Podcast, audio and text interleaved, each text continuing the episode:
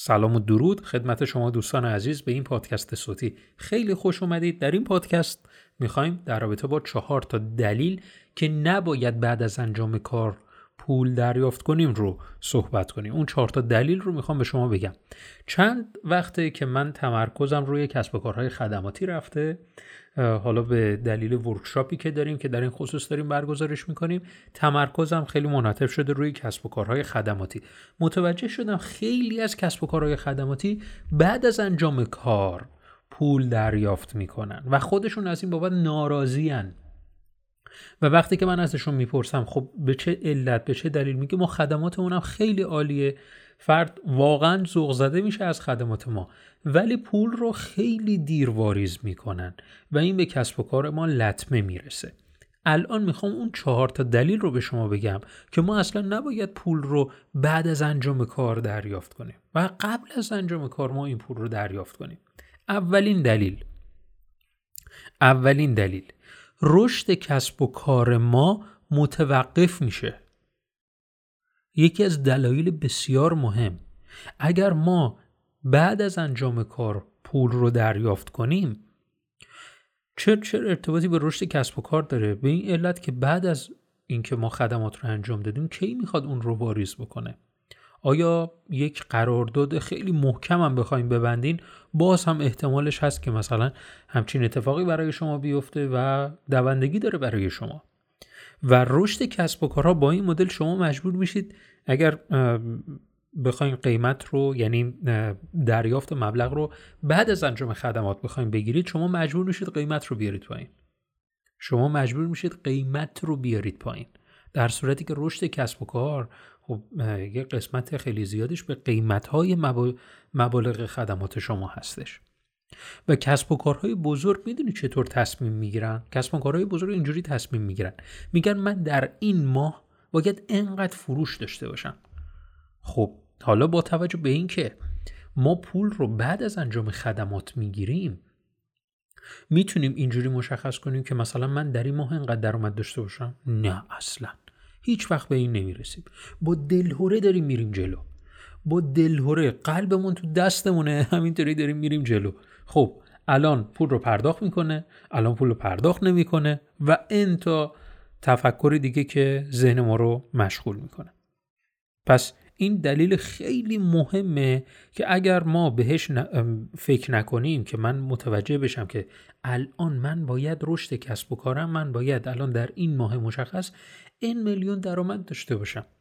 خب با توجه به این بینش که خیلی هم خوبه پس میرم با مشتریانی کار می‌کنم میرم با مشتریانی کار می‌کنم که قبل از انجام خدمات قبل از انجام خدمات مبلغ رو دریافت کنم. حالا اینکه چجوری باشه در ادامه خدمت شما توضیح میدم.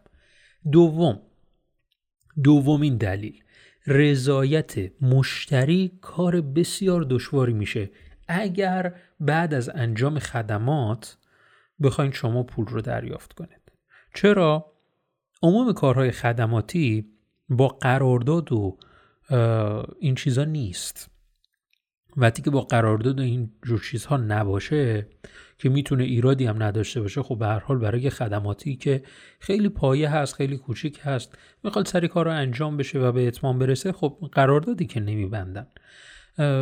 ما عموم کارهای خدماتیمون بعد از انجام کار دارم نگاه که می‌کنم می‌بینم بعد از انجام کار داره پول رو دریافت می‌کنه.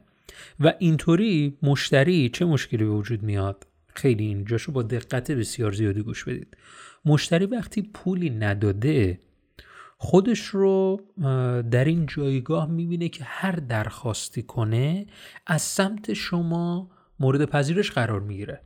چرا؟ چون که تا نصفه های راه اومدید شما. تا نصفه های راه اومدید. کلی از خدمات رو بهش تحویل دادید. نمی‌تونه بزنه زیرش. و بعد این طرز تفکر مشتری از روی قصد می‌تونه باشه از روی چیزا می‌تونه باشه که مثلا بی اختیار داره اینجوری فکر می‌کنه. حالا اگر مورد پذیرش هم قرار نگرفت هر کسی می‌تونه یه فرد مشتری مزاحم هم می‌تونه باشه. اگر مورد پذیرش شما قرار نگرفت می‌تونه کلا بزنه زیر خدمات و اصلا کلا اونو نپذیره و در های را شما رو رها بکنه.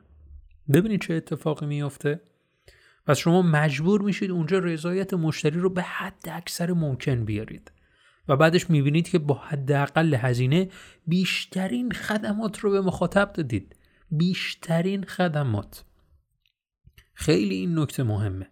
ما رضایت مشتری رو در یک چهارچوب باید داشته باشیم.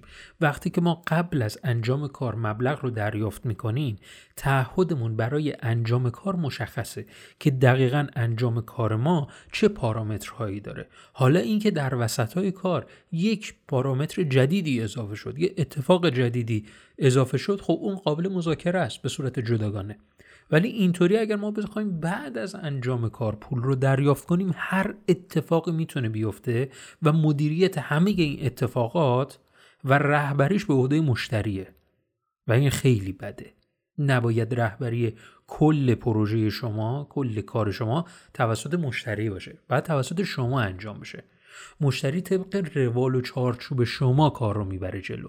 این خیلی دید عمیقی و باید این کار رو انجام بدیم. سوم منابع ما به خطر میافته.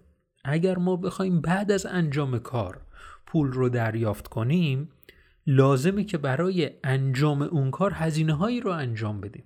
اگر شما در زمینه digital marketing دارید فعالیت می‌کنید طراحی سایت تولید محتوا اصلا صنایع دستی و هر چی که فکرشو کنید ما یک سری منابع داریم. منابع ما زمانی و هزینه ای هستند. اگر منابع ما زمانی باشن مجبور میشیم برای رضایت مشتری و اون تعهداتی که داریم سریعتر کار رو به اتمام برسونیم. و اینجوری زمانمون به خطر میافته. ولی اگر ما در یک زمان مشخصی تعهد کنیم که در این زمان کامل کار انجام میشه و برای بودجه هم قبلش پول رو دریافت کنیم برای تأمین اون مواد اولیه هم هزینه ای رو ما نمیدیم. از همون پروژه از همون پولی که دریافت می‌کنیم هزینه ها هزینه های مربوط به مواد اولیه و خیلی چیزهای این چنینی آماده میشه و اینجوری منابع ما به خطر نمیافته و می‌تونیم برای منابع اون سرمایه گذاری دیگری انجام بدیم. چهارمین دلیل. خودمون حس بهتری داریم. من خیلی این دلیل چهارم رو خیلی بیشتر دوست دارم که خودمون حس خیلی بهتری داریم. اگر بخوایم قبل از انجام کار پول رو دریافت کنیم قبل از انجام کار وقتی که پول رو دریافت کنیم متوجه میشیم که الان من متعهدم که این کار ما که نمی‌خوایم پول اون مشتریان رو حالا مثلا بخوریم یا مثلا کار دیگری بکنیم. نکته اینجاست که ما وقتی که به خودمون مطمئنیم وقتی که مشتریانی پیدا می‌کنیم که به ما اعتماد می‌کنن با به راحتی می‌تونیم خدمات دیگرمون هم به همون مخاطبین بفروشیم. ما حتما شما هم همین صورت هستش که افرادی رو می‌شناسید که اول پول دریافت می‌کنن و بعد کار رو انجام میدن و خیلی کسب و کاری دارن بدون دغدغه. کاملا بدون دغدغه. و خیلی راحت داره اون کسب و کار جلو میره. خود اون مدیر کسب و کار حس خیلی بهتری رو داره. پس شما که به خودتون مطمئن هستید و روشتون روش چارچوبمندی هستش می‌تونید با بازاریابی به این مهم دست پیدا کنید که ما قبل از انجام کار پول رو دریافت می‌کنیم و بعدش کار رو به اتمام میرسونیم. حالا الان با مشتریای فعلیمون من چی کار کنم؟ همین الان مشتریانی دارید که بر این قواعد و این چارچوب کار رو جلو نمی‌برن. پس لازمه که ما قواعد جدیدی تعریف کنیم. لازمه که ما قواعد جدیدی در کسب و کارمون تعریف کنیم. اینکه بگیم ما از این به بعد تمام هزینه های خدمات رو قبل از انجام کار می‌گیریم این یک قاعده جدیده یک تعریف جدیده. خب ممکنه برن. و دیگه به ما سفارش ندن. خب ندن. مجدد بازاریابی کنید. مشتری های با کیفیت دیگری جذب کنید که می‌تونه کار رو به اتمام برسونه. اگر شما مشتریانی دارید همین الان مشتریانی دارید که بعد از انجام کار سری پول رو پرداخت می‌کنن و در حین انجام کار تجربه خیلی لذت بخشی با هم دیگه دارید اونا برای شروع نیازی نیست که قواعد جدید رو بهشون بگید. کم کم بهشون اعلام کنید. کم کم سعی کنید قاعده من کار رو ببرید جلو. که قبل از انجام کار پول رو دریافت کنید. سعی بکنید در مکالماتتون با اون مشتریان یه خیلی زیرپوستی دقیقا بهشون بگید که خب بهتره که ما از این به بعد یا مثلا از این به بعد مشتریان جدیدی که ما می‌گیریم به این صورته که در ابتدا ما پول رو پرداخت پول رو باید پرداخت بکنن. خب اون شخص هم که الان داره با شما کار می‌کنه حتما با کیفیت کار شما مواجه شده رضایت داشته و وقتی که این جملات رو میشنوه از شما که دارید با مشتریان جدیدتون به چه صورت با چه قواعد جدیدی کار می‌کنید حتما خودش رو وفق میده بر این قواعد کسب و کار شما. اصلا کسب و کارها همینطورن. همه همینطورن. شما وقتی که وارد یک فروشگاه میشید شمایید که سوال می‌کنید و اون شخصی که پاسخ میده. و کسی که پاسخ میده کسی که محتوا رو داره در اصل رهبری رو بر عهده داره. کسی که محتوا رو بر عهده داره رهبری رو بر عهده داره. حالا اینجا هم دقیقا همونه. اون شخص یک درخواست داشته و شما می‌خواین این نیاز اون رو با خدماتتون برطرف بکنید. امیدوارم که این پادکست صوتی برای شما کاربردی بوده باشه. حتما از این روش هایی که گفتم استفاده بکنید و قواعد جدیدی رو برای کسب و کار خدماتی خودتون ایجاد بکنید. فعلا خدا نگهدار.